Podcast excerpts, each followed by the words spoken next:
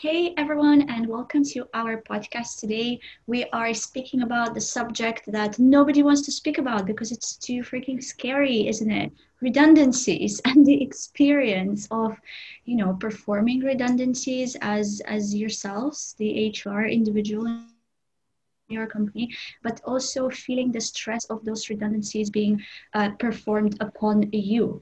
We are having such an amazing atmosphere right here because we've all been through a redundancy, myself and Karthika, and we have also been making other people redundant. That's just the job that we have to do sometimes. So getting you the best value out of this podcast is going to mean that we will tell you some fruitful and actionable and tasty tips and tricks on how to make your and your employees' redundancies experience memorable, but in the positive way this time. I am, as always, joined by Karthika here.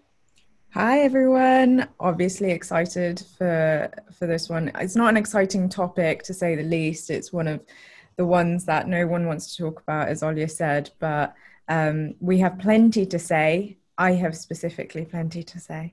Um, but I know somebody else here who has plenty to say as well because we are joined by April, who Hello. is with us today. Hi. How are you doing? Hey, I'm very good, thank you. How are you both?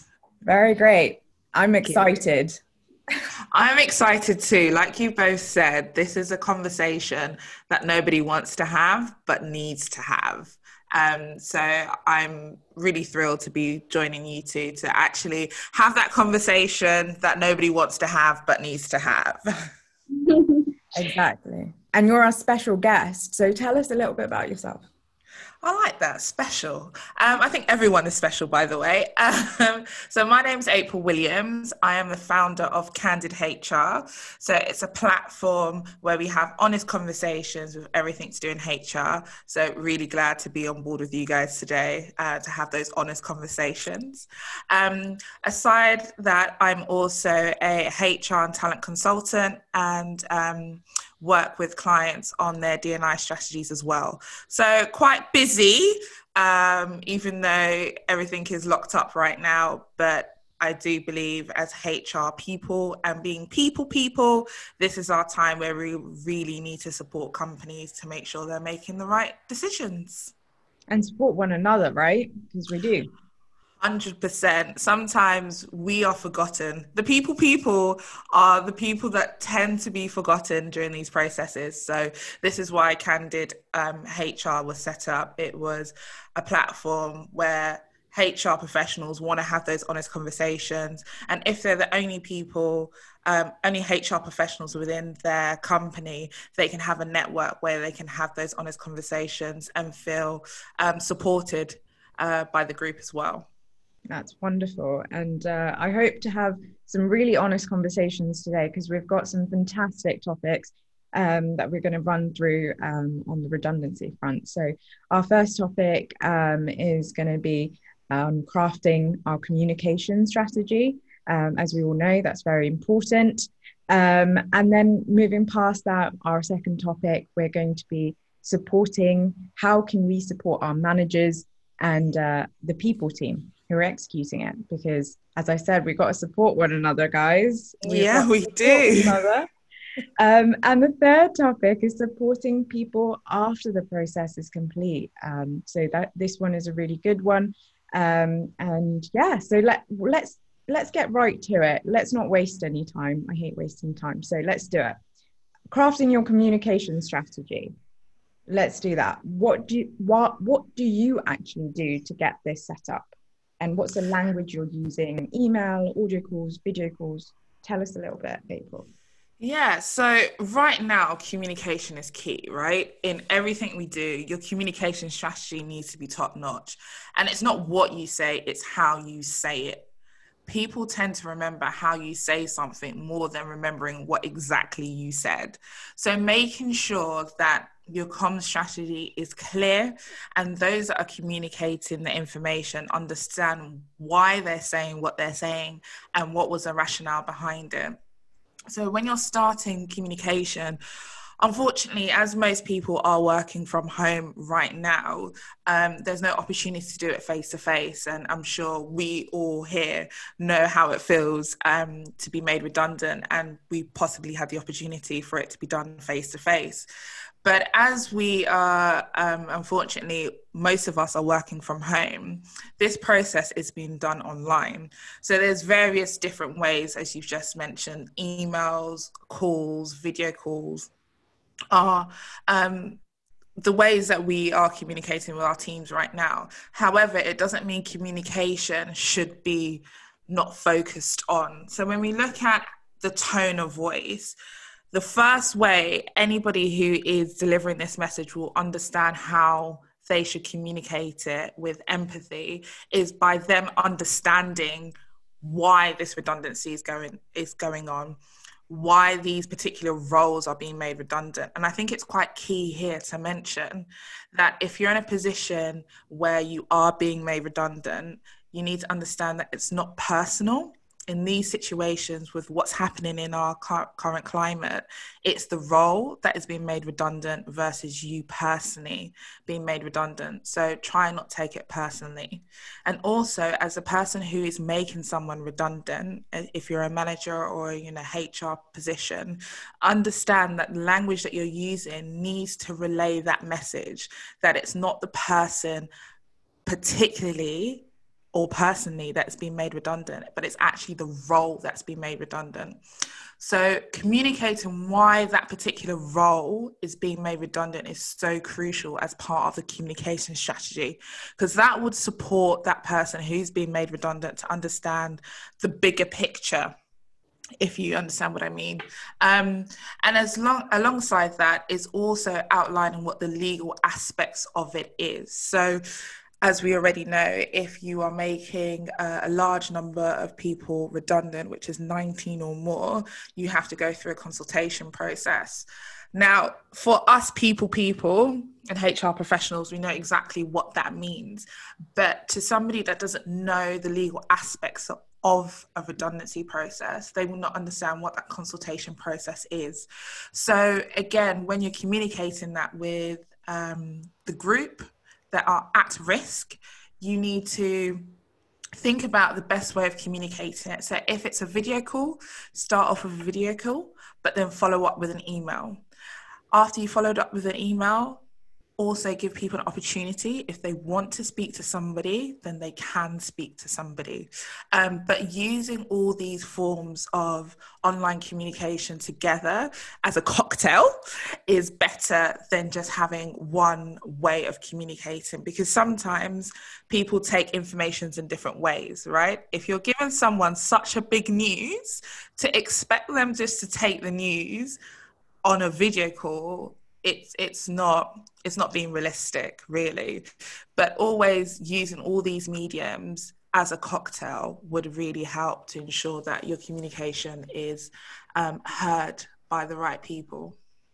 Awesome. I, I totally agree. Olya what are your your thoughts?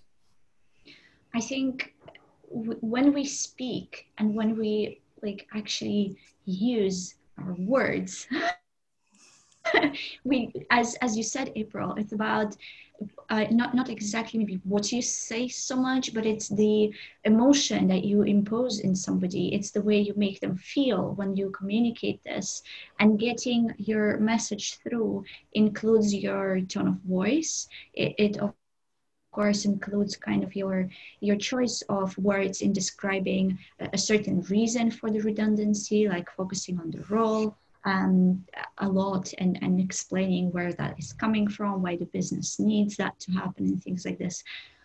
But another part of it is all of the emotion that goes into uh, transcribing that message. So, as we kind of think about this, if um, ourselves or the managers who are communi- communicating this message, they're trying to make the, this person on the other end feel a certain way, but they themselves at this moment in time feel something too.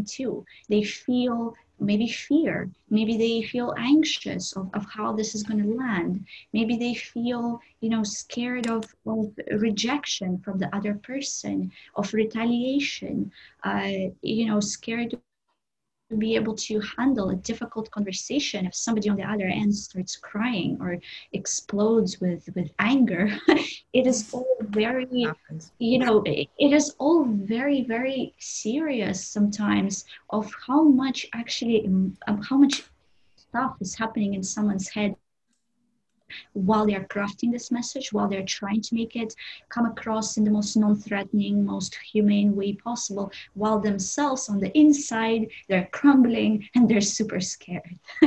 so for me, you know, because communication is such a core element of this, we need to empower the person who communicates um, to have some certain you know tools or, or, or things to to fall back on to calm themselves down and give themselves more uh, confidence of putting that message together. Yeah.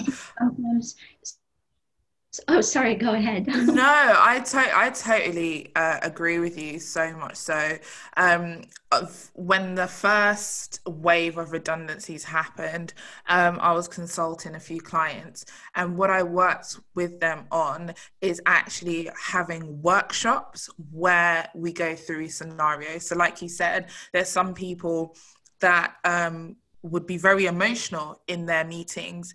And not everybody knows how to deal with someone who is emotional at that point and understanding that there's a, a comms that you have to relay. So there's the legal aspects and the things that you need to cover but there's also the part where you just want to comfort that person. How do you comfort that person online? Um, because you're not in the same room as them right so mm-hmm. it's using your words and it's giving that person the time and the space to actually deal with those emotions. So I think as part of the communication strategy, I completely agree with you, Ala, is that they need to actually do the scenario planning and do this kind of practice runs essentially before you send your troops out to actually um, have those conversations one to one. So yeah, I'm totally in agreement with you. I, I think uh, just on, on that remote um, points that you made, and both of you made such wonderful points. It's all about communication and um, having been on a side where um, I've been made and been made redundant, and also I've had it had to communicate it. Um, I know the strategies behind it and the thinking behind it, but the person in front of you doesn't um, and that's the truth of it. Because you do a job where it's your life to to know how how processes like this happen doesn't mean the person in front of you knows how that specifically happens. Um, and i think we forget that sometimes. Um, and we don't put it in terms of put yourself in the other person's shoes who's getting who's being communicated they're being made redundant and as you said, your communication strategy really lies on how many people you are being made, being made redundant at that time. Is it 25 people? Is it one?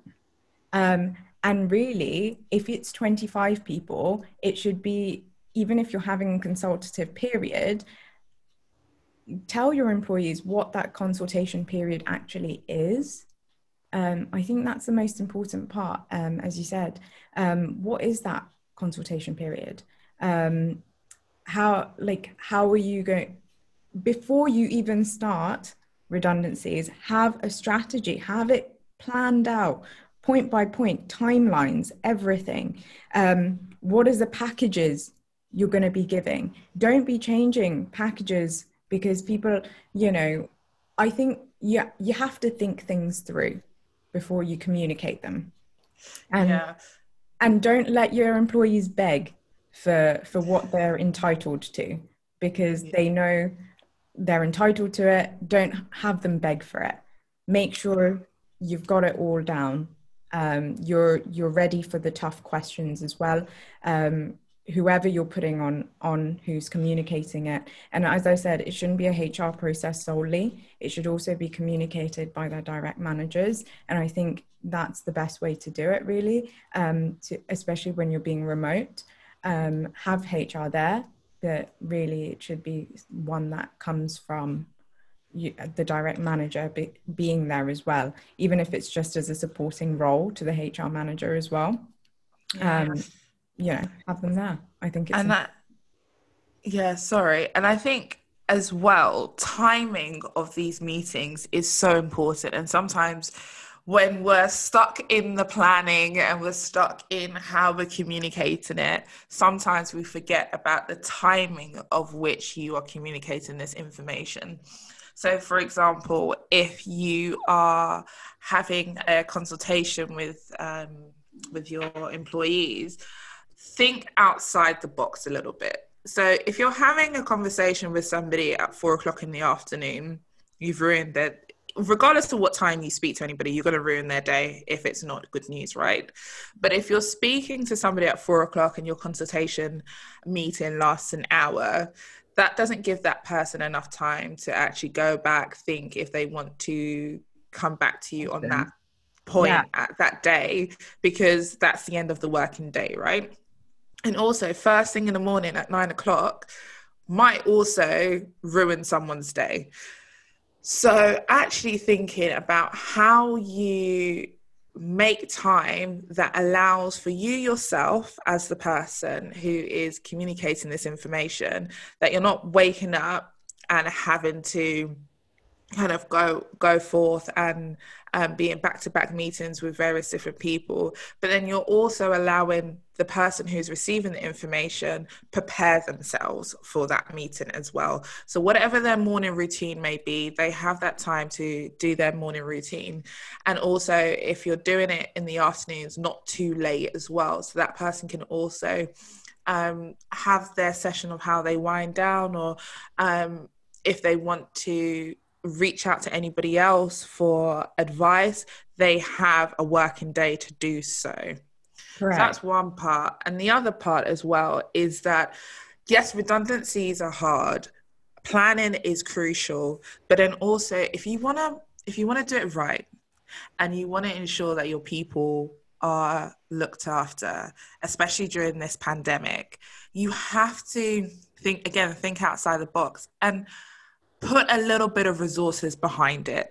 So again, when we're looking at if you're making um, a mass redundancy where it's I think it's 19 people or more, and you have to take them through a consultation period, take the time out and and look at your well-being package. What does that look like? Are you able to offer that?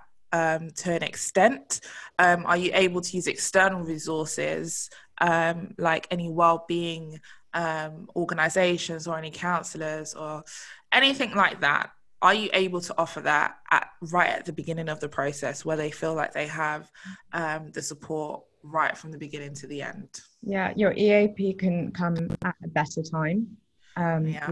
during this process and i think um, it is also our job to be consultative right um, to yeah. to say well look like you're going through through this this is all of the benefits that you are still entitled to.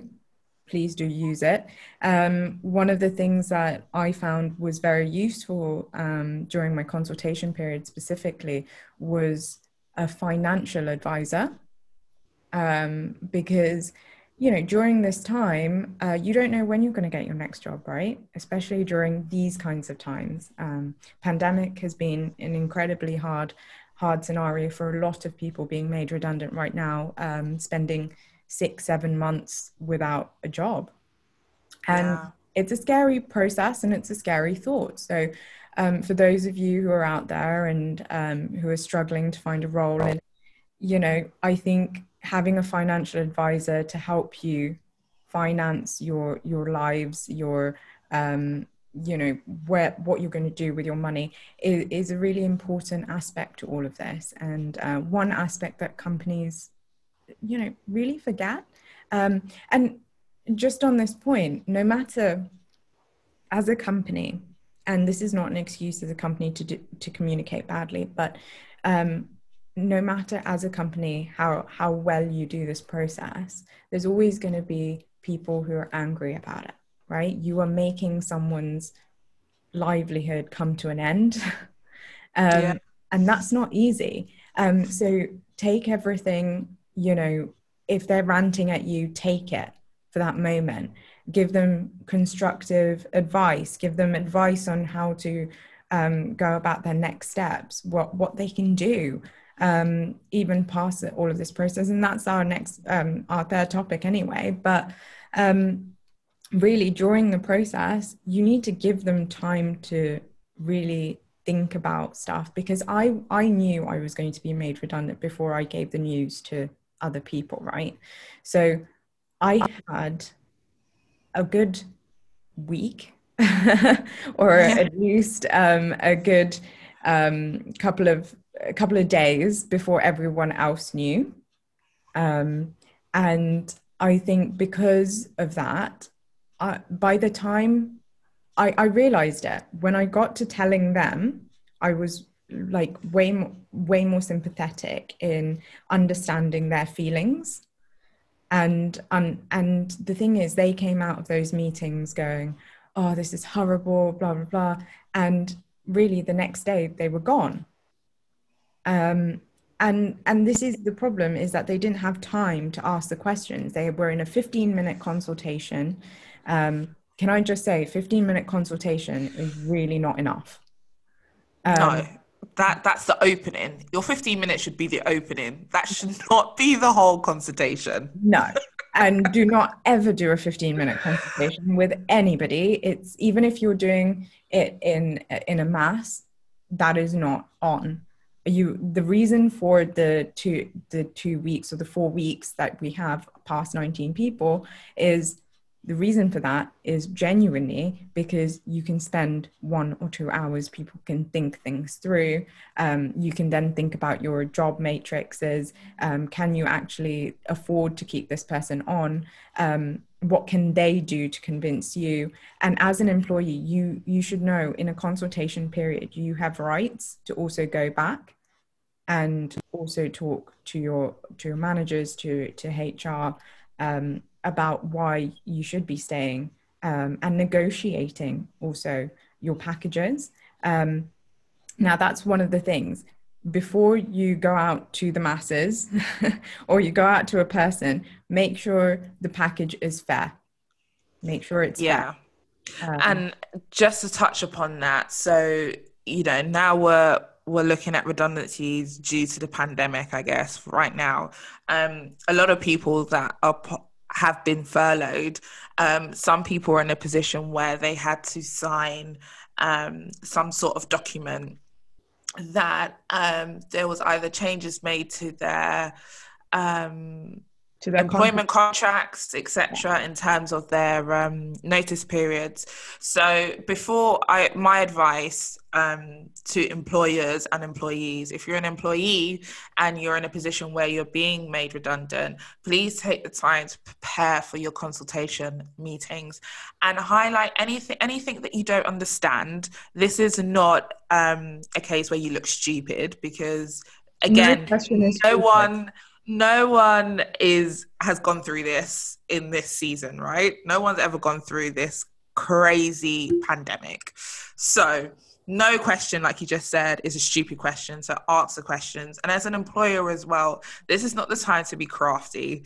Um, and this is not the time, I am being so honest, this is not the time to be crafty. And this is not the time to use big words that only you know and you understand let's use simple English here and be honest about what is available to them and have an impartial person who's either in your legal counsel or HR team should be your impartial advisors anyway. But if you have the privilege of having a legal counsel um, within your organization that understands employment law, please use them as well within this process. Um, and because they're at your disposal, right? And allow employees to ask the questions that they may they may think is stupid, but it's not stupid. Yeah, it is so important. Um, you know, guys, what you what you are describing here are things that you have to think about in advance and so one of the one of the kind of thoughts that I've been harboring this this this past few minutes is that uh, getting proper tools in place uh, is necessary in the times of calm. So, right now, for example, where I'm working, we're not planning on making people redundant, but I'm going ahead and I'm creating a redundancy process now while I do not anticipate any redundancies happening at all. But I'm going to write it down. I'm going to write down all of the guidance that I'm going to give. I'm going to write down uh, the actual process and step by step. I'm going to create all of the templates of communication before and after and during. And the reason why I want to do all of this is because in the moment that you are announcing these things, you do not have that mental space and that capacity to be thinking thinking about all of those things holistically. You are in a survival mode where you rush through getting everything done. It's not a process where you are, um, you know, able to, I guess, be so um, like improv about this redundancy yeah. process is you improv, right? It is legal. Uh, there is stuff in there. There is glossary of words in there that you may not know, that your people don't know. And getting all of that in place beforehand is going to give you so much more space and time and brain power to be creative and to really make this into, you know, a beautiful process that you are going to be proud of, but it is also going to make a much better, more positive impact on your people as they're going through this. So that when the time comes, and hopefully it never will but when the time comes you have all of this in front of you and you know what you wrote down there. You know you know how you're going to approach this. And and so it's not going to be rushed. It's not going to be unstable it's going to be thought through. I, I think that. that's so great. That is that is the most realistic way of dealing with it, right? Because as you just said, there's the legal aspects that you just have to get done, but there's also and this falls into your employer your employer value proposition, right? Uh, you as a company how you look after your people will determine what they say about you when they leave, right? So it's not a personal thing. And I think what you're doing is so right and it's so great. I've worked with clients, I've also taken that process um, and I've come in and supported them in terms of the training side of things. So having those sessions, those workshops, sorry, where we talk about um, how to be empathetic, how to give construction uh, constructive feedback, how to support your employees um, to deal with stress and resilience and stuff like that. So I think you are doing an amazing job. That is a great way to deal with it. Yeah, absolutely. Template template it out, and I think that moves on really well um, to our next topic, which is supporting your managers and people team who are executing it. What mm-hmm. resources can you offer? How often can you catch up? And I love that because it's now a smooth transition in, in into this because we were talking about obviously Olya you said people don't as in you wouldn't have the time and that's why you're templating it um, because you don't have the mental capacity um, and so this this point is uh, our next point and um, and I, I couldn't agree more that managers particularly need support. And i loved what you said april is that managers need support in this as well and running those workshops um, is such a good idea. Um, even before something like this happens it's like you know disaster training. We get yeah. that for like earthquakes and you know fires and stuff. Well let's have it for this. It is for for a lot of people this is this is disaster training in hr really. Um, and this is something that we need to we need to take seriously. Um, because these are as i said and i will continually put this out there because it's people's lives you are messing with their livelihoods. So having this training is very important. Um, look junior managers speci- specifically managers who have never done this and some managers who are even senior have never done this right so exactly you know as a people team we also need support but we need to be supporting those guys um, and then supporting ourselves um, in this process because it's so difficult for us, emotionally difficult. We are seeing the people we you know have spent our time with. We're the people people. We we laugh with them. We cry with them. And really it's emotional. And it was emotional for me to see my colleagues um, in a position even though i knew i'm in the same position right? Um, but i felt like i needed to stand by them. Um, and you can't. You're helpless. you yeah. But i think what you've just said just is it's a great summary of what Olya um, mentioned before of how she's um, preparing for the process. It's like literally uh, disaster training, and I think companies need to see it as your fire planning, right? In a in a case of a fire, what do you need to do? I think everybody knows that, right? You don't take the list and you run down the stairs and you go to your, you know, um, assembly point, etc. Now, as much as we don't want to be in this position where we're saying we're going to make people redundant, it may be the case later down the line. It might not happen in this side of the year, but with everything that's happening in the world, we just don't know what the next day holds for any organization. So preparing is so key. Um, I think for me, my personal experience, well, take it back a good nine years ago. Um, actually i think longer. Anyway forget that.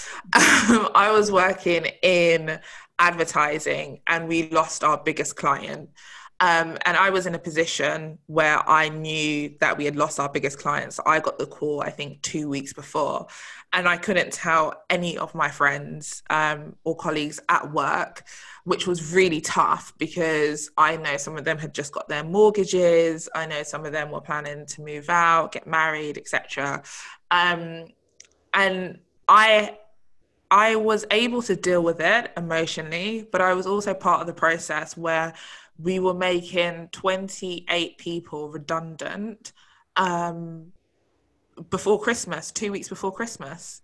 That was heartbreaking. But from that point on, that was what really cemented me in my career in HR is actually um, understanding the empathy side of things.